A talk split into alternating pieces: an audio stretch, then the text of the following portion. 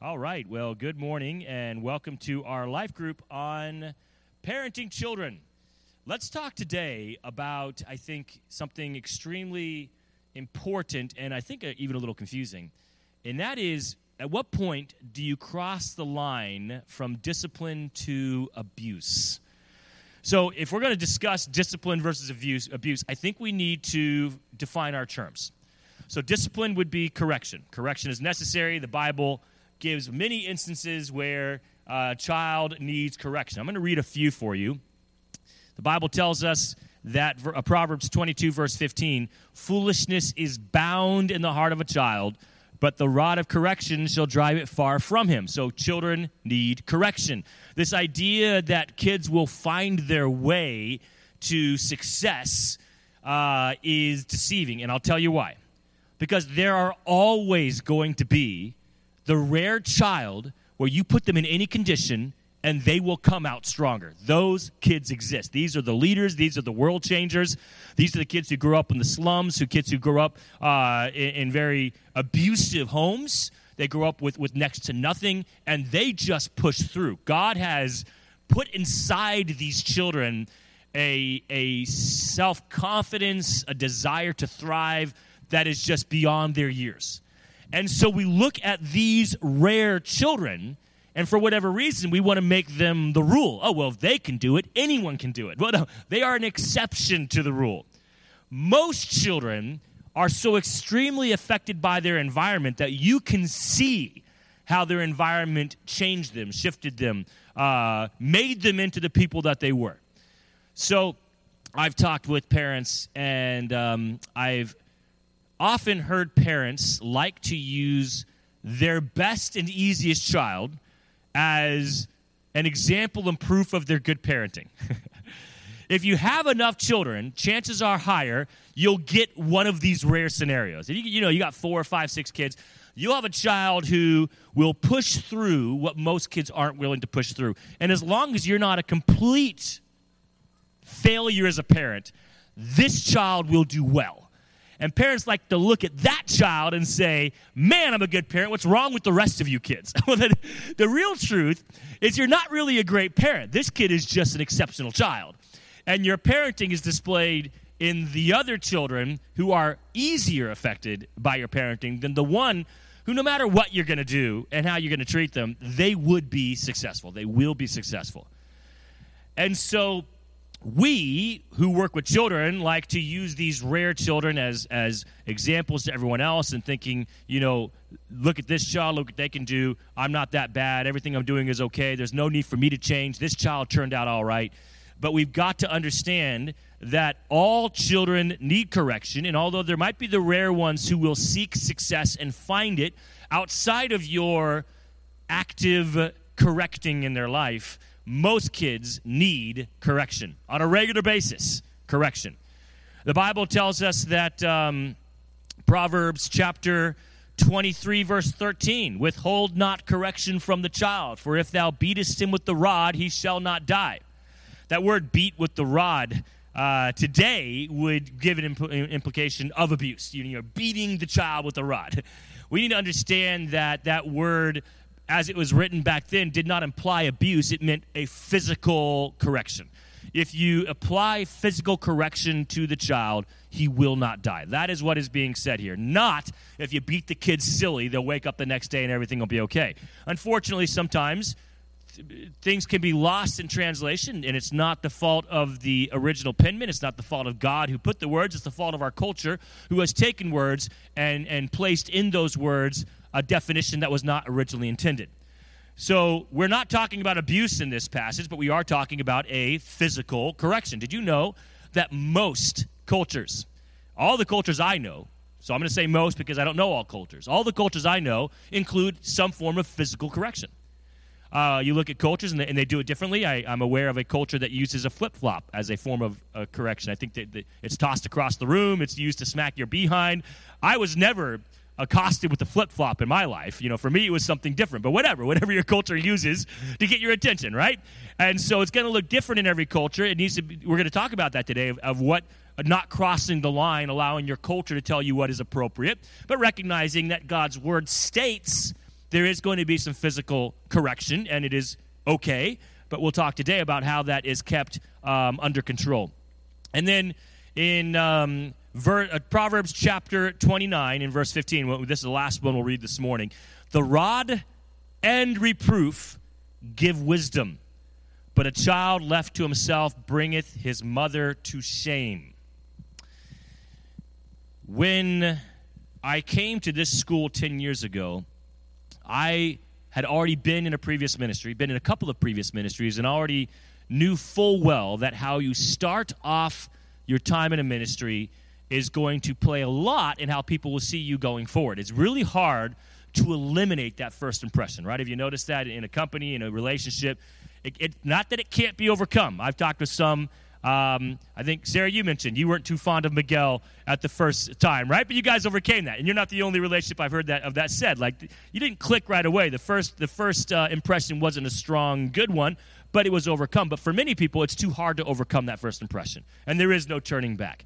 And so I wanted to make sure that when I came here in a Christian school setting, I was establishing what I wanted to maintain. I didn't want to start off in something I wasn't willing to keep. I didn't want to start off and change later. A lot of people tell you when you start off in a new position oh, with children or, or any leadership position, start off strong and then you can let off from there. I get that. I understand that philosophy. My desire was to start off balanced and then just maintain balance. That was what I did. And that's what I've been doing, trying to do for 10 years. I didn't start off as a hard overseer and then over time, you know, slacking laid back and, and then kids see me as something completely different than they did 10 years ago. I would imagine if you were to ask a student who was here 10 years ago and a student today, of course there would be some differences just because I'm older. But the style with which I dealt with students would be very similar. It was a balance of mercy and truth, and that's what we're going to be discussing today. Is a balance of mercy and truth. And you don't have to start off strong and go and end weak. You could start off where you need to have been the whole time and just continue there.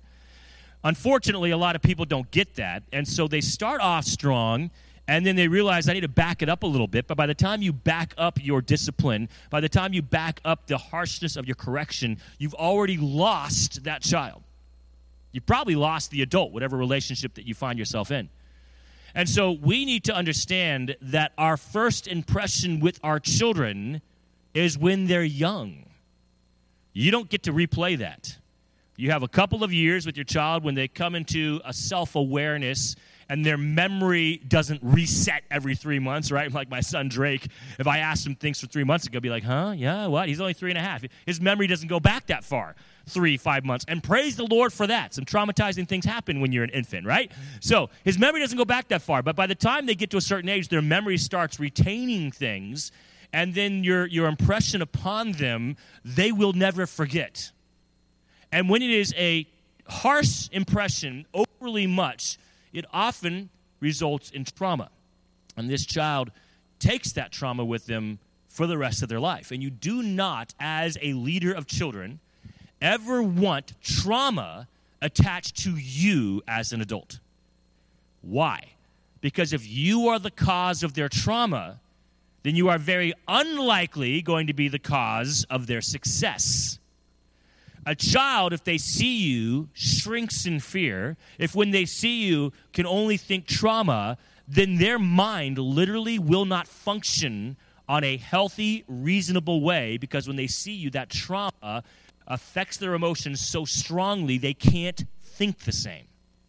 Have you been traumatized by a family member, a parent, um, a grandparent? Have you been traumatized by a pastor? When you are in their presence, have you noticed that your brain doesn't work the same way? Have you noticed that your emotions, the, the things that you feel, are not what you feel on a normal, healthy day? And so, if you want to bring your child to success, they cannot be traumatized in your presence. So, a lot of people instinctively know that, and therefore they say, I'm not going to traumatize my child, so I'm not going to discipline my child. Well, that results in a different kind of trauma. It doesn't result in, in a trauma that is in any way attached to abuse or uh, overly harsh discipline. It results in trauma they inflict on themselves, and you allowed it.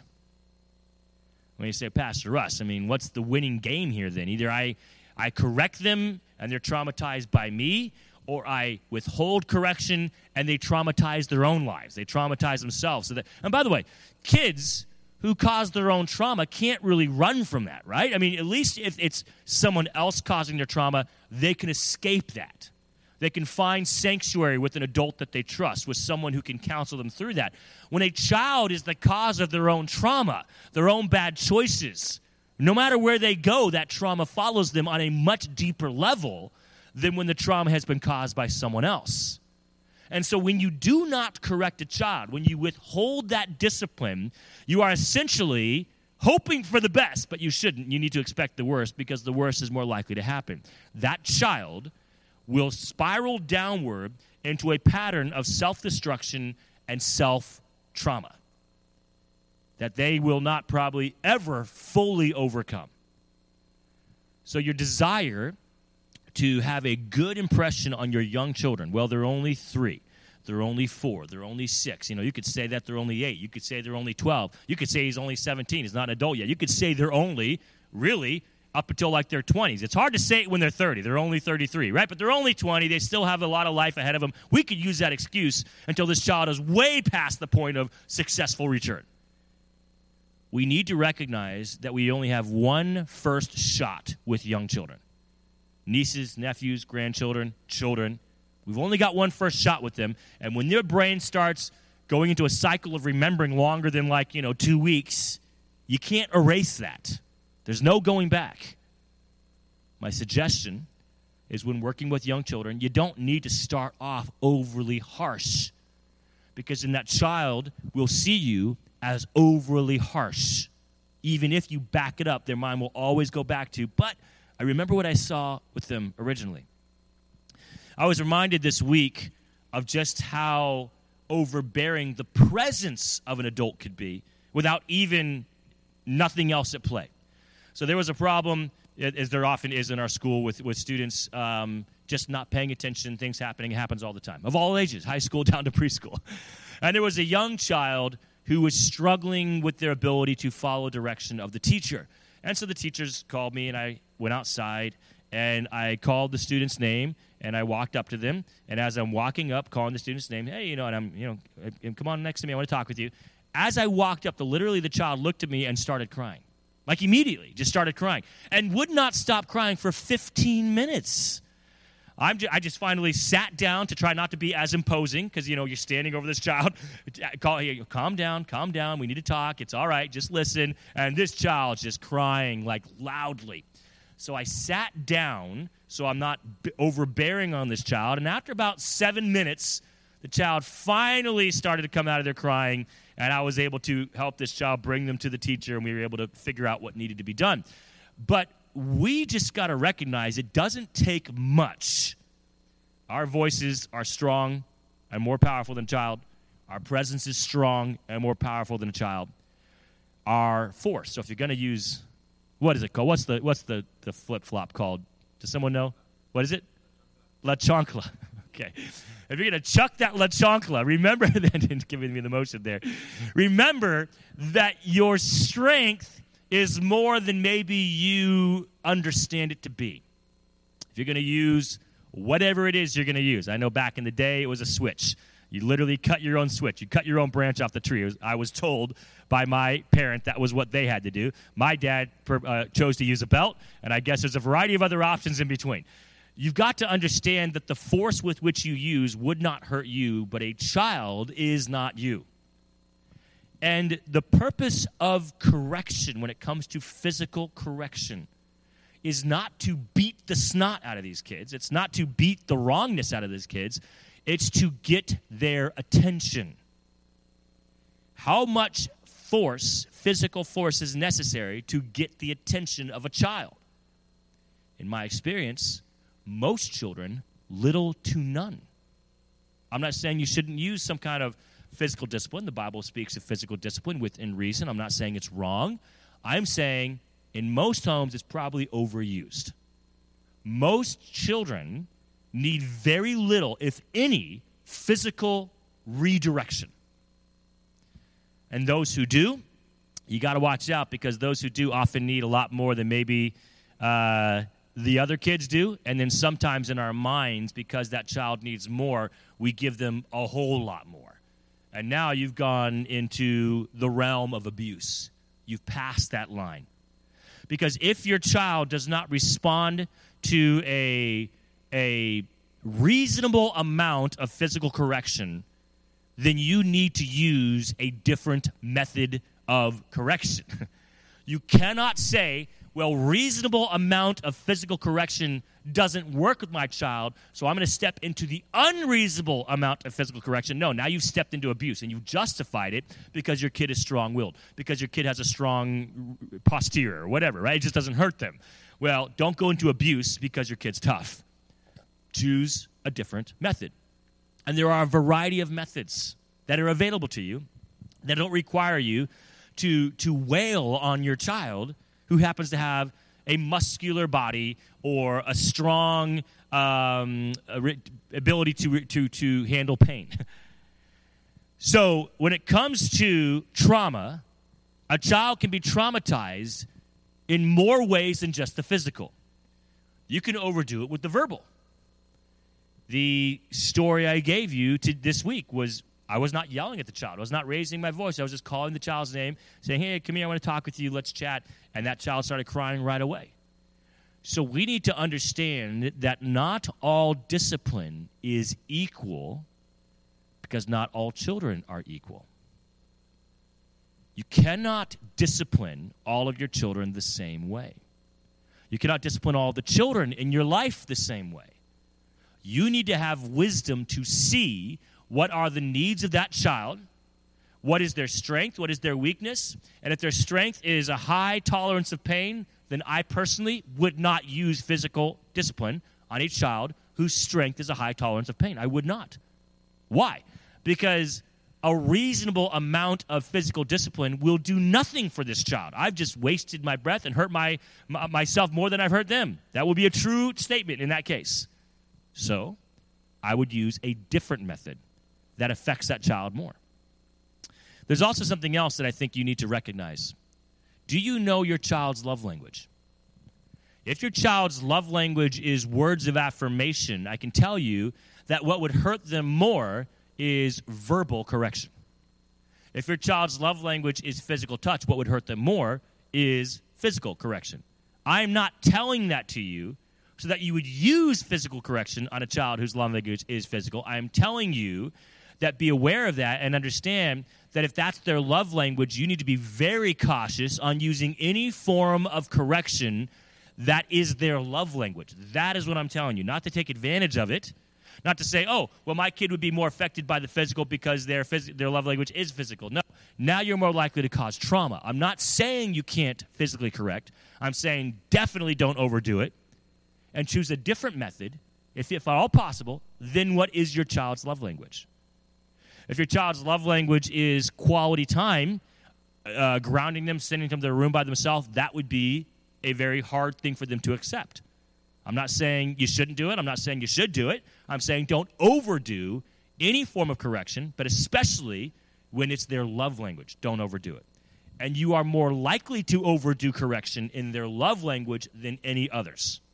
You got to be extra cautious when using correction that is the love language of that child. That gets really hard when you've got a lot of children in your life, students in your classroom, children in, in the junior church. It's really hard to keep track of what is everyone's love language. So, what do you do? Well, I'll tell you what I do. I try not to be extremely harsh in any of the correction forms. Obviously, we don't have physical correction at our school, but any other form that we use, I try not to be overly harsh, knowing that it could be that child's love language and it could destroy my opportunity to connect with them in the future. So now let's get into the part of discipline that I think we all need to have as the foundation of our philosophy. Remember, philosophy uh, is the is the why. Why are we doing something? That's our philosophy. Your philosophy of correction. Do you know what it is? Do you have one? If I was to ask you right now to write down the why of your discipline? Would you be able to? And what would you say? What's the reason for discipline? Well, I'll give you a handful of them. One of them is to show the child that they're wrong. I understand that. All right. What's another one? The other one is to correct bad behavior. If I discipline them enough, I will train them like a dog. I will train them. It's not the, the, the consequences aren't worth it. So do what's right so you don't get the consequence, right? It's like a dog with a shock collar. I'm not I'm hoping you would never do that with the child. I'm just stating that in the same idea, it is instinctive behavior you're trying to instill in that child. Don't do this or this happens. Okay, what other reason would you have? Well, unfortunately, this is true, but it's because you're so angry, you're going to correct that child out of anger, and that is the reason. You're not thinking to help them. You're not thinking to correct bad behavior. You are thinking, I am mad and I'm going to scream. I am mad and I'm going to chuck that thing across the room at the child. I'm going to chuck that flip flop at him, right? It's going to happen because I'm mad. And it is out of anger. And that is a reason. And I feel that reason is a lot more common than those in this room probably want to admit in our lives and in the lives of those we've had over us. That unfortunately, correction was a whole lot more about the one doing the correcting. You made me look bad. You brought dishonor on our family. You, you disappointed me. You hurt your mother. You, you uh, make me doubt myself as a parent. Am I even a good parent? We take all this out on the child. But at that point, it's no longer about the child, it's about us. And that child ends up being the receiver of our own self doubt, of our own anger, of our wrath. And that is not how correction looks. The philosophy of why should we correct, I'm going to tell you mine. For my children, is the same for the children in this school. I will correct my five children at my house with the same philosophy that I would correct any student at our school. With the same philosophy that I corrected teenagers when I was a youth pastor. The correction looked different because I'm not going to correct other people's children with the same methods that I correct my child, but the same philosophy is there. My philosophy for correction is that child's success. That is my why right there. When I discipline a student at our school, do I give it attention? Do I not? Do I have a verbal correction? Do I ignore it? Uh, sometimes a child just being a goofball and it's not worth it. That child isn't normally bad. They're just having a bad day, so I'll kind of let it go. Or do I address it? Do I address it publicly because the child's making a public fool of himself? Or do I address it privately after the class? How do I go about correcting that student? Will change from age to even gender to maturity level to how long they've been here to if they know better to how often they've done it. All those things are factors into what I will do. But the why remains the same. I will do what I do because I want that child to be successful.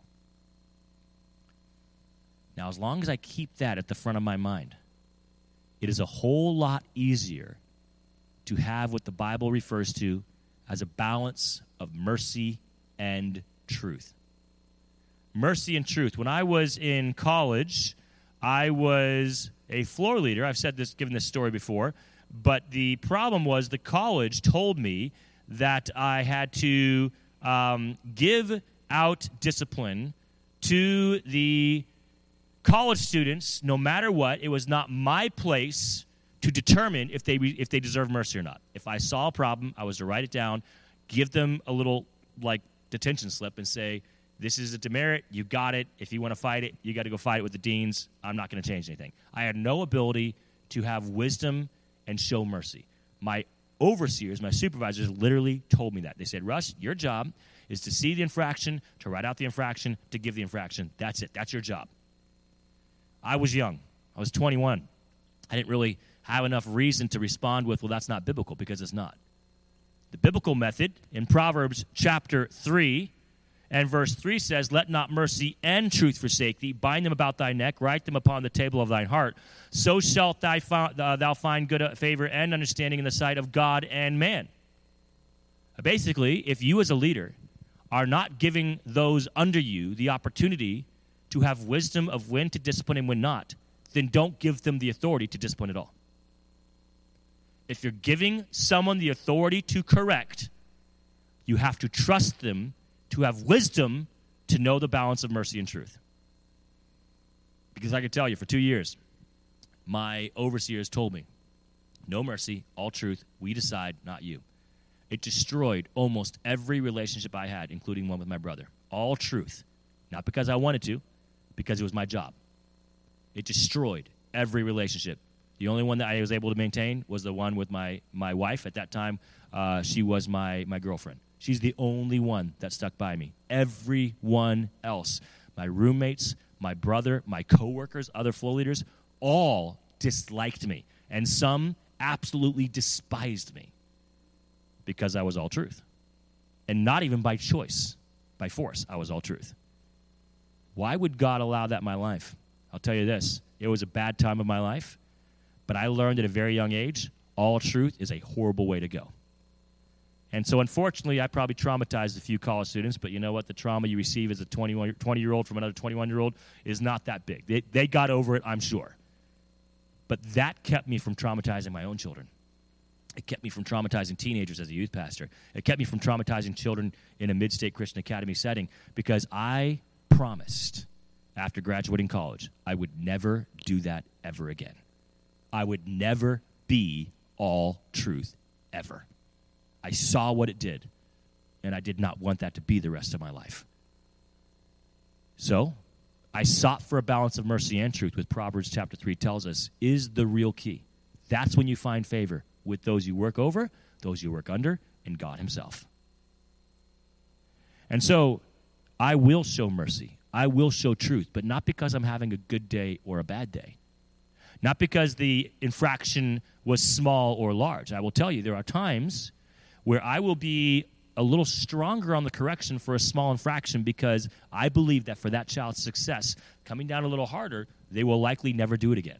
It will get their attention and not repeat it. Whereas another student who has had a series of infractions, a series of problems, I actually might be more lenient on that child because I'm trying to allow mercy to play a part in that child's life where probably that child has not experienced much mercy. In their home, in their previous schools, they're always getting in trouble. Someone's always calling them out. They don't know what it's like to be shown any compassion. So I will show them some mercy, but I'll tell you what, if that child does not adjust at some point, that balance of more mercy than truth will start to lean towards more truth than mercy. Not because I'm getting frustrated or fed up, because I'm trying to find what is best for this child to find success. That's my ultimate goal with every student. Now, unfortunately, sometimes, as a principal, I have to recognize that the student cannot be helped at our school. And they're dismissed. That has happened. I unfortunately have dismissed students as young as three years old at our school. Preschool, I've dismissed three year olds. And I've dismissed students who are upperclassmen, juniors, seniors. And so then, as much as I would love to say, I dismiss them for their success, deep down I realize that's not really true. I can say that I've dismissed them and hopefully it'll get their attention and they'll see that they just can't continue this. But I also know that most of these kids go to way worse schools and will just get a lot worse. but at some point, as the one who's the leader, I have to make a decision about what is best for the rest of the kids that are around. You see, parents, grandparents, aunts, and uncles, you can't always choose discipline that is best for that individual. Sometimes, and this is when it's really heartbreaking, sometimes you have to choose discipline for what is best for the others around. The book of Proverbs tells us that when you discipline a fool, the simple will learn that sometimes we're not correcting the fool in a hope that the fool will become wise. That fool is so deep in their foolishness, you know nothing's going to change. But you correct the fool for the sake of the simple. And the definition of the simple is one who's still undecided, you might say. In their head, they haven't chosen a side. In their head, they're still figuring out what is the best course of life for me? What do I want to do? Who do I want to become? They're simple, they're not solid in their reasoning yet. And for their sake, I will do what has to be done. Knowing that it's probably not best for that individual. But up to that point, I've tried to do what's best for that individual, but I can only go so long. I can only do it so much. And if you continue always thinking of the individual and they just refuse to be corrected, then you will actually cause harm to every other child who's in that vicinity, who's watching in your family. I don't have to make this decision. My children, uh, at this point, are young enough where they're not self destructing. I've advised a lot of parents on what to do when your child starts self destructing. And I keep telling them your child, if you have more than one, can't be the only one you're seeing. That if your child is self destructing in the home, your other children will be affected by that destruction. I've never been confronted with that yet, and I hope I never am confronted with it because that must be the hardest decision a parent will ever make. Doing to your child what you know will not help them. You know it will not bring success in their life. You know that. But you do it for the success of the other children, the younger children, those who are still undecided. My parents had to do that with my older brother. My older brother would punch holes in the wall, he would kick doors, he would uh, try to beat up my dad. I remember one time my dad was correcting him, and he literally punched my dad. And my dad and my brother were wrestling on the ground. My dad, at that age, he was probably like late 30s at that time. I was in uh, fifth grade. I was upper elementary. And I'm watching my dad and my brother roll around on the ground as my brother's literally trying to beat my dad up. So that was the house I grew up in. My older brother self destructing. And eventually, my parents realized they could not continue allowing it for our sake.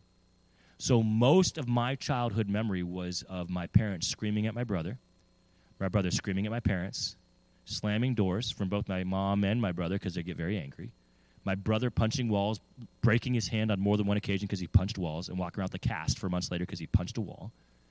My brother one time walked in the kitchen, picked up a, a sack of flour, like a five pound sack of flour, and just threw it through the uh, sliding glass door and just shatter the glass door.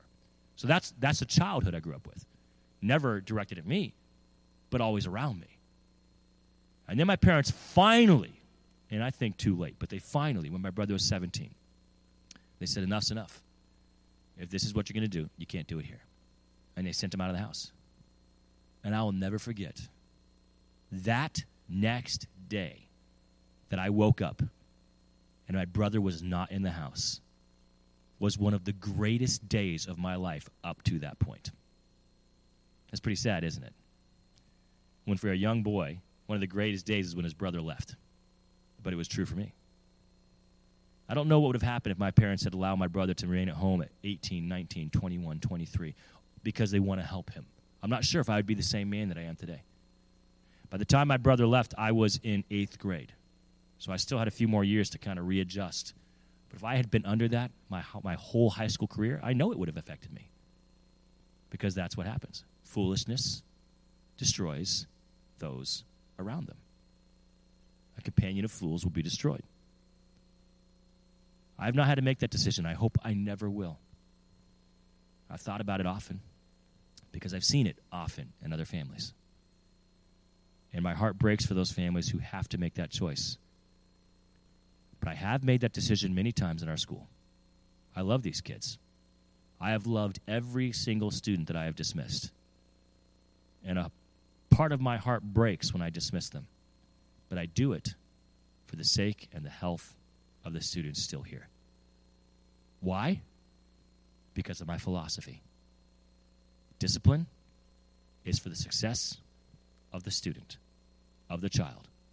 And if you've only got one, then you've got a whole lot of freedom to make exceptions, whatever needs to be done for that child, because you only got one.